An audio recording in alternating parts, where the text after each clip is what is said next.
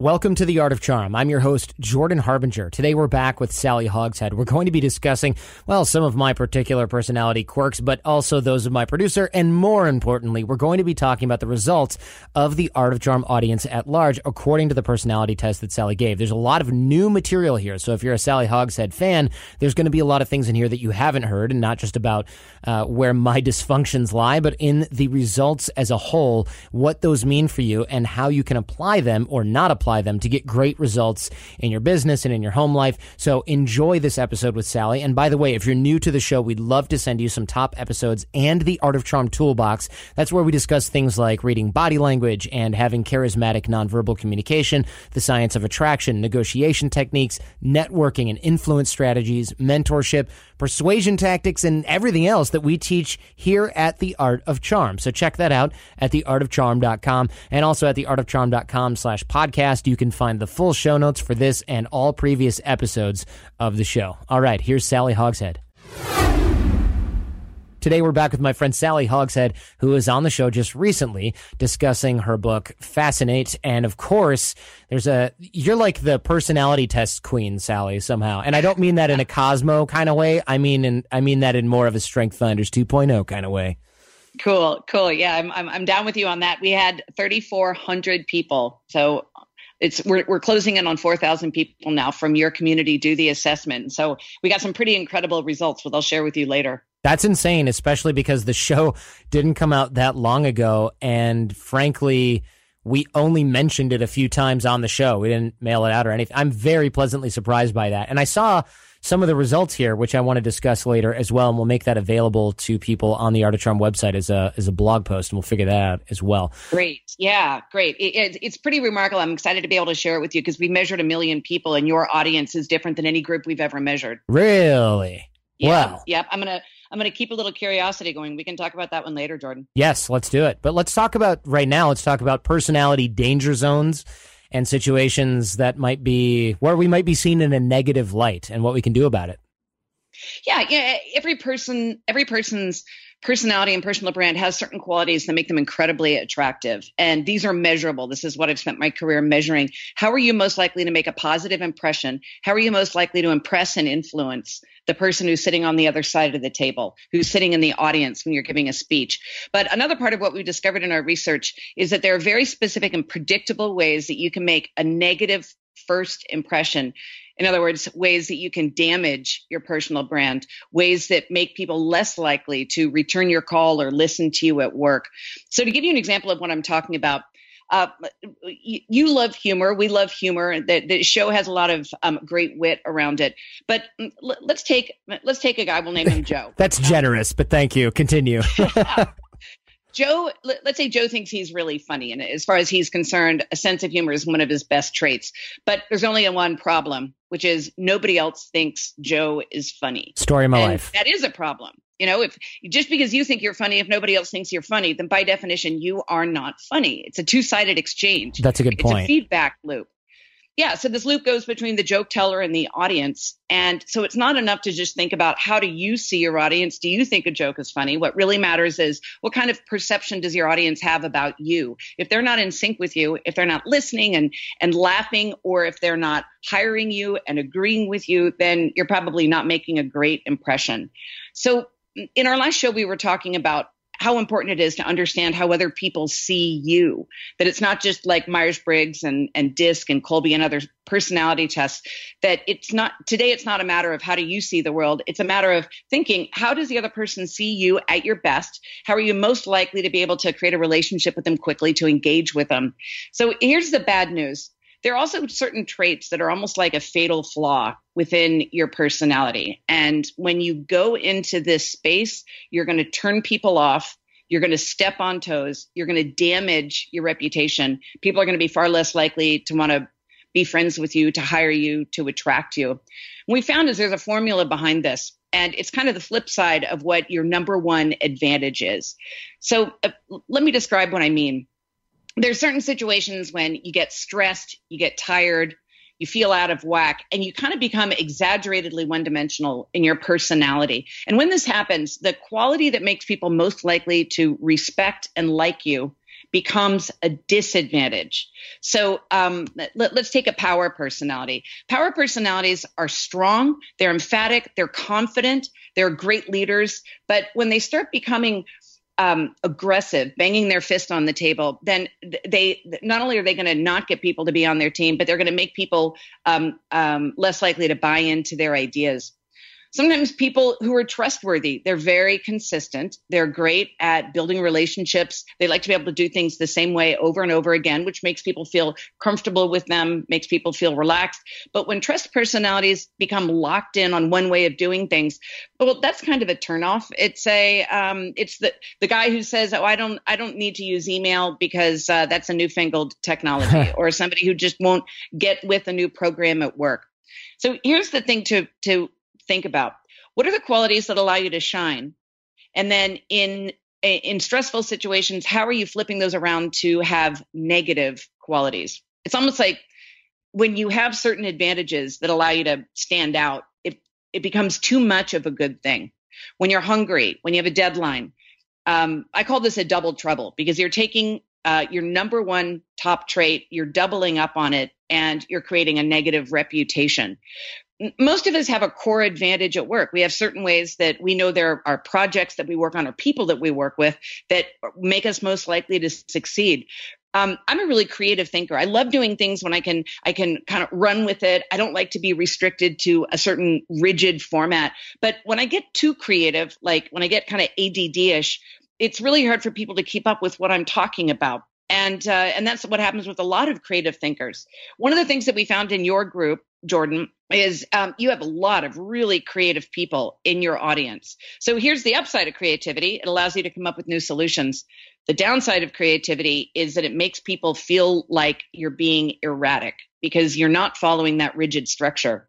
On the flip side, uh, people who are really detail oriented, who are meticulous, that's a that could be an advantage too but when people become too detail oriented, they're seen like control freaky. Mm-hmm. So that's why it's important for you to be able to find people who can compensate with you at work so that your your positive attributes don't turn into pitfalls. Right, right. Because otherwise, you turn out to be those like the micromanager. Well, you know, this should be a different font. Otherwise, good job. And it's like, I want to kill you. right. Yeah. Thanks. Thanks, guy. You, have probably seen this happen like let's say you work in a um, in a in a startup or in an office um, somebody who scores really high on alert meaning they're really good at details they usually come over to the person who's really creative and they're like okay we have a deadline at five o'clock. It's two o'clock. Just making sure that you are going to be done on time. And the creative person's like I haven't even really started coming up with the exact idea yet. you know, creative mm-hmm. people love to be able to push it to the last minute. Um, so the creative person is taking too much time to think of something new. The alert personality is being too rigid, uh, closing someone into a box. And this is why there's a lot of friction among people at work. The key is to know how you're most likely to make a positive impression, but watch out because there is such a thing as too much of a good thing. Yeah, this seems like it could be a really you could you could throw people off balance here, and I, I noticed that our audience results are really interesting. I definitely want to have a further discussion about that. But how do we know if we're heading into uh, our our personality danger zone, some place where we're going to be out of our element or be seen in a negative light? How do we? Are there warning signs that we can look at where we're like, oh, you're you're walking into a minefield right now? Yeah, that, that's a great question. When does it happen? And the answer is it usually happens at the worst time possible. Mm-hmm. Can you give me an example of a type of situation that totally stresses you out?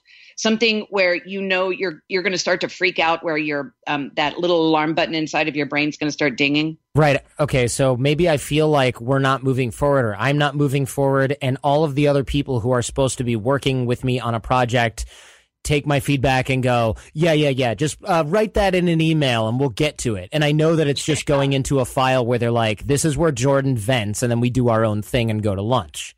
And it yeah, drives and, me and then we get crazy. more stressed and you probably get pissed off. I oh mean, yeah, a, it's and the re- part of the reason why you're so good at what you do. We talked about last time that you score really high in achievement and confidence and so when something gets in the way of you being able to deliver a result, that's pretty stressful for you. Yes. Um, and also because you're in a position of leadership.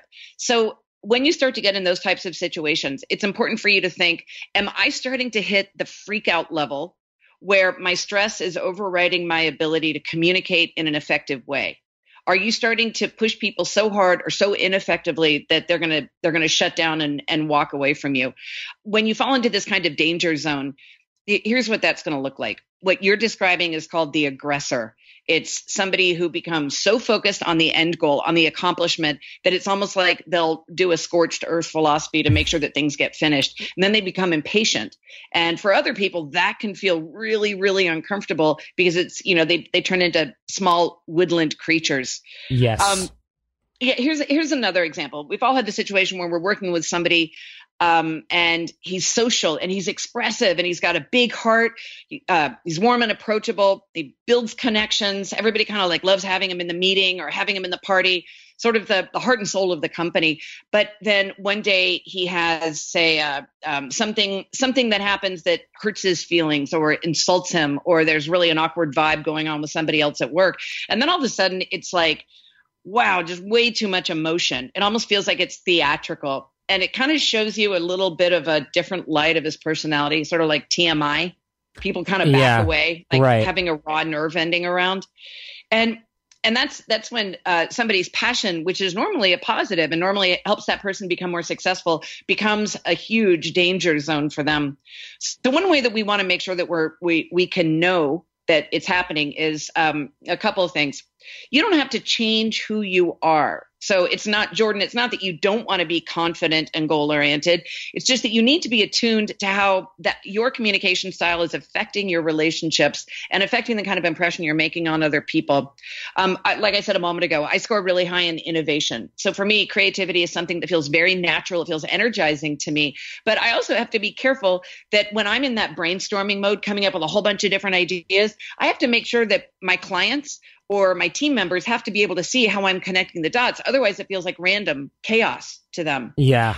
So for all of us, that's the case. And do our personality types or where we end up getting into a personality danger zone? This obviously depends on our personality type, right? Since I'm in a leadership role, since I'm a hard charger for both good and bad, I'm going to end up in that same problem. But what about Jason? What what are Jason's personality danger zones?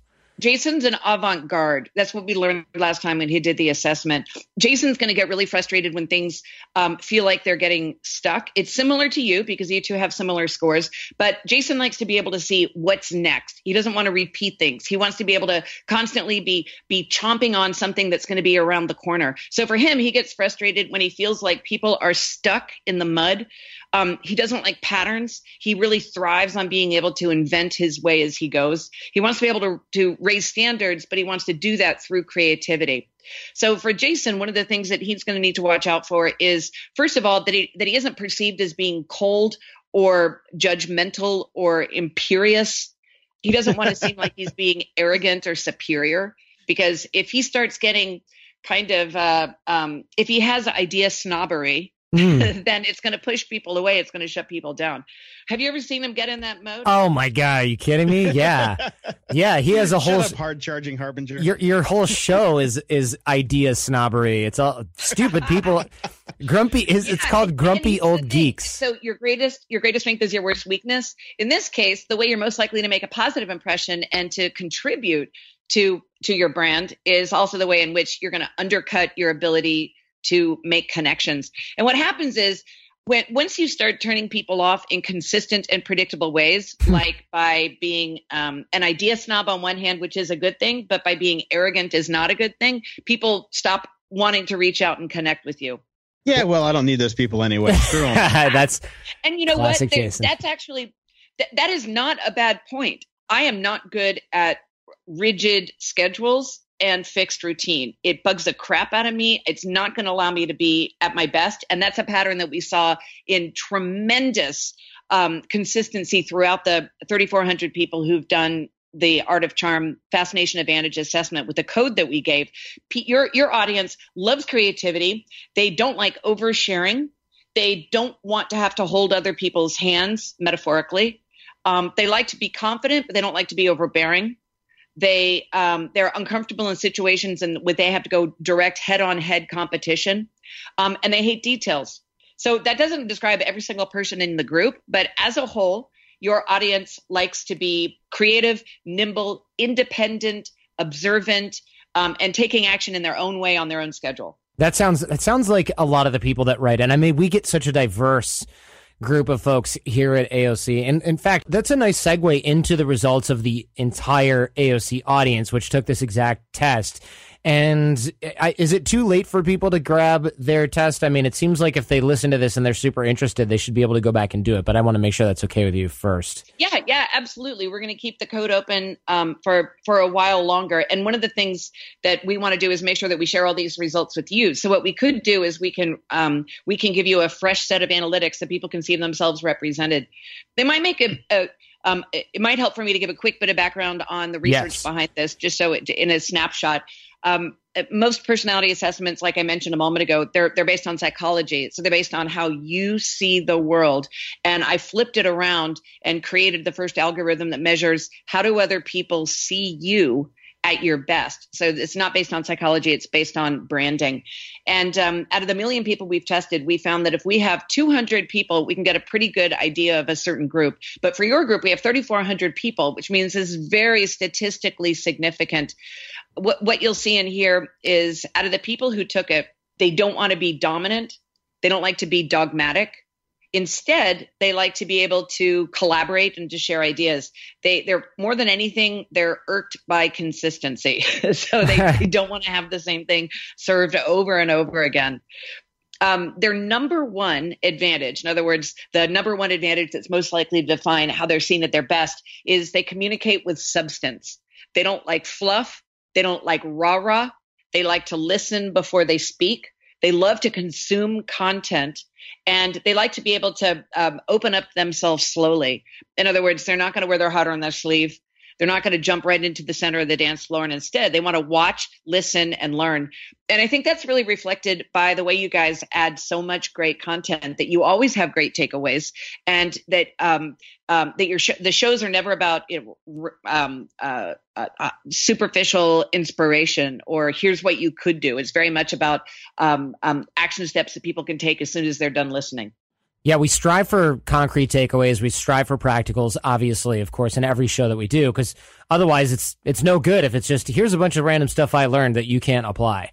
That's your way of doing it. And like I I totally agree with you, but there are a lot of there are a lot of really successful podcasts that are fluffy. Or, I mean, that's that's a pejorative word that are that are much more about um, um, let your spirit soar and let's just talk about what feels good. And that's not your style, and that's that that's not the way in which you're going to be perceived at your best. Yeah, I think I, I think for for me personally, for us, we we like to be well prepared and detail oriented. But yeah, it makes sense that our audience is also a bunch of folks that are kind of like us, where details, yes, but mostly results. Less about the details, more about the results. Yeah, and also about um, there's it's one thing to focus on this on the details that really matter. It's another thing to be just um, anal compulsive.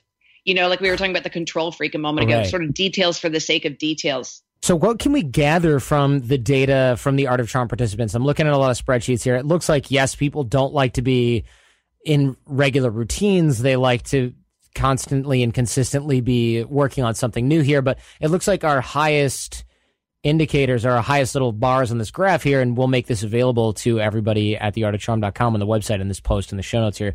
Passion and mystique and then that's that's the general population. And the art of charm population just has a ton more mystique than the average population. Yeah, yeah no it's crazy. It's 70 um 75% more than the average population. In other words, it's almost double the average population who have primary mystique. So mystique personalities are, are it's very prevalent in social media. People who um, who it, instead of uh, instead of going and buzzing around the office, they like to listen to high quality content. They like to observe and absorb.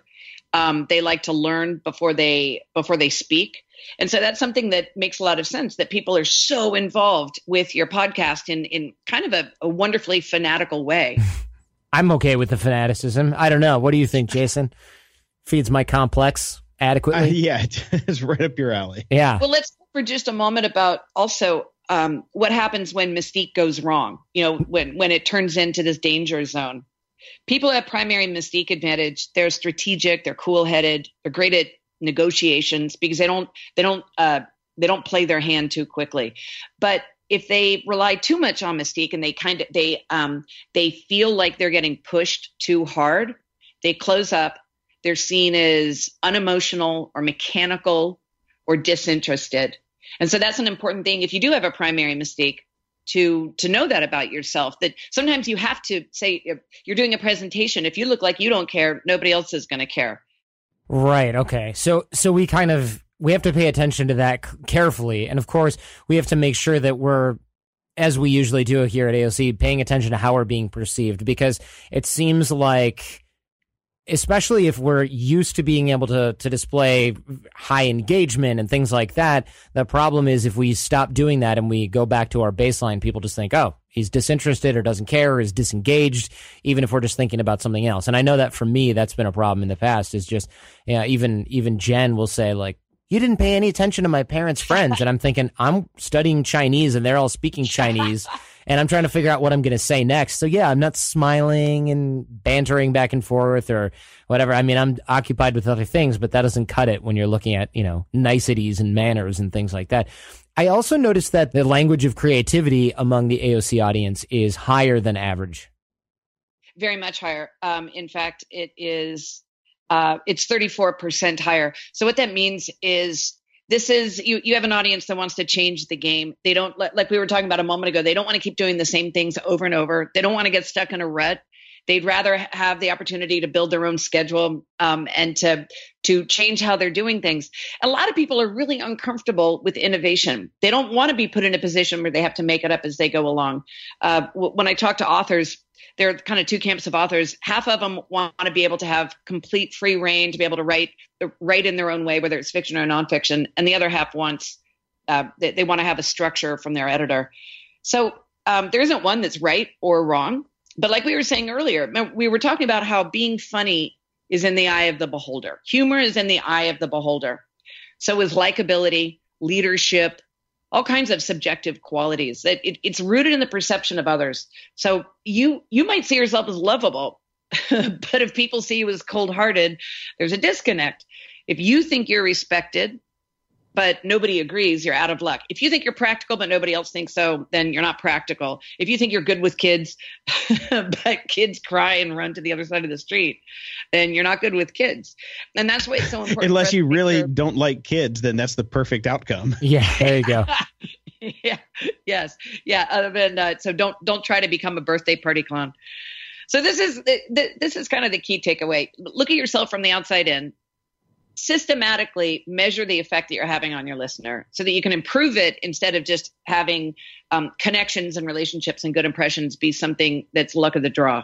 We want to make sure that it's it's uh, that there it's a matter of choice that it's not random. Like if you're a comedian then it's really important for you to understand if other people think you're funny. If you're a crisis negotiator it's really important to to know if other people are um, are listening to what you're saying as you're saying it and that's that it, that's a different way of us thinking about relationships to think that we can't talk for the sake of talking we have to think if we're adding value if we're contributing to the other person because once they tune us Lennon and McCartney, Jagger and Richards, Watson and Crick, AJ and Johnny. What about the perfect duo when it comes to growing your business? Well, that's you and Shopify.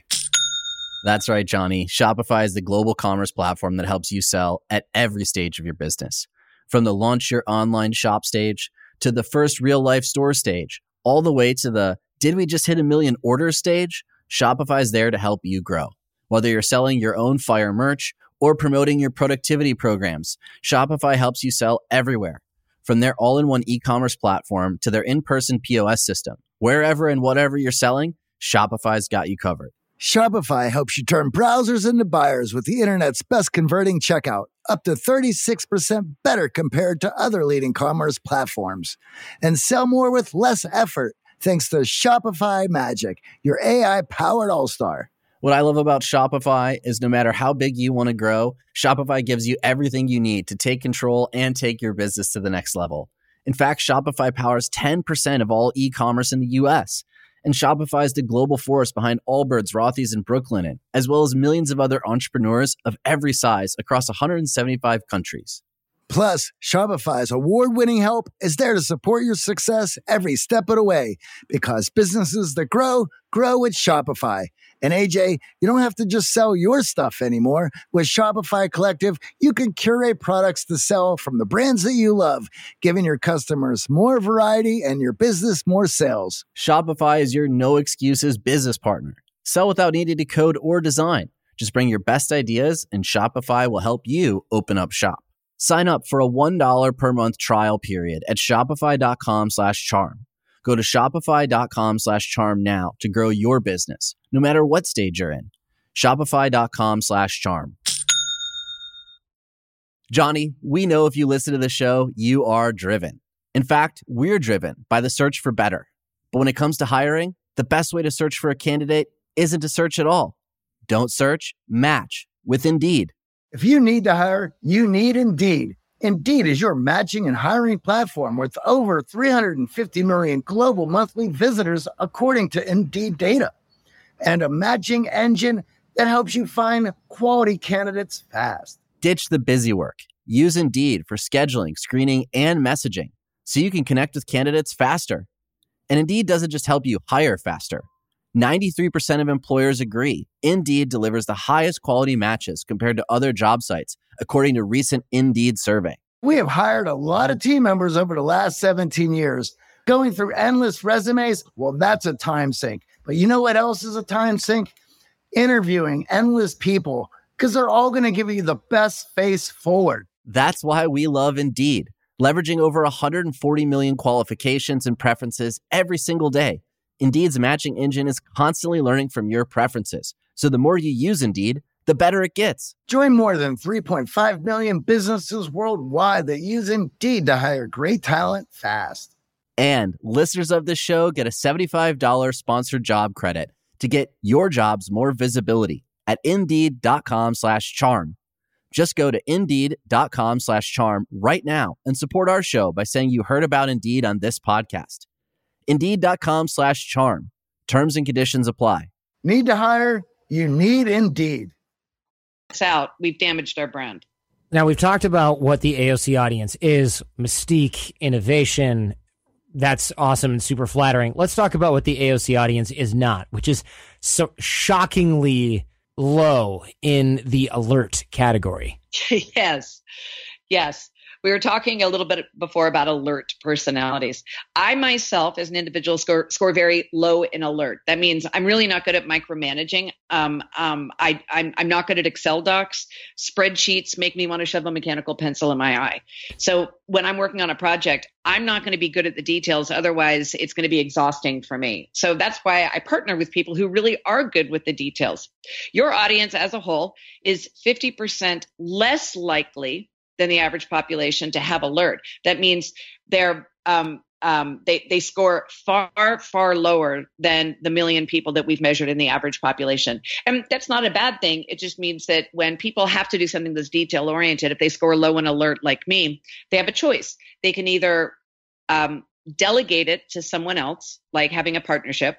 They can discipline themselves to uh, to focus on it in a hardcore way, maybe one hour a day. They do all the minutia in their email inbox, or they can delete it by simply deciding that that's not part of what they're going to offer professionally. I, I, I make a point of never doing things that involve spreadsheets. I either have my team do it, or um, I I choose just not to do it, and that's where the research comes in behind this.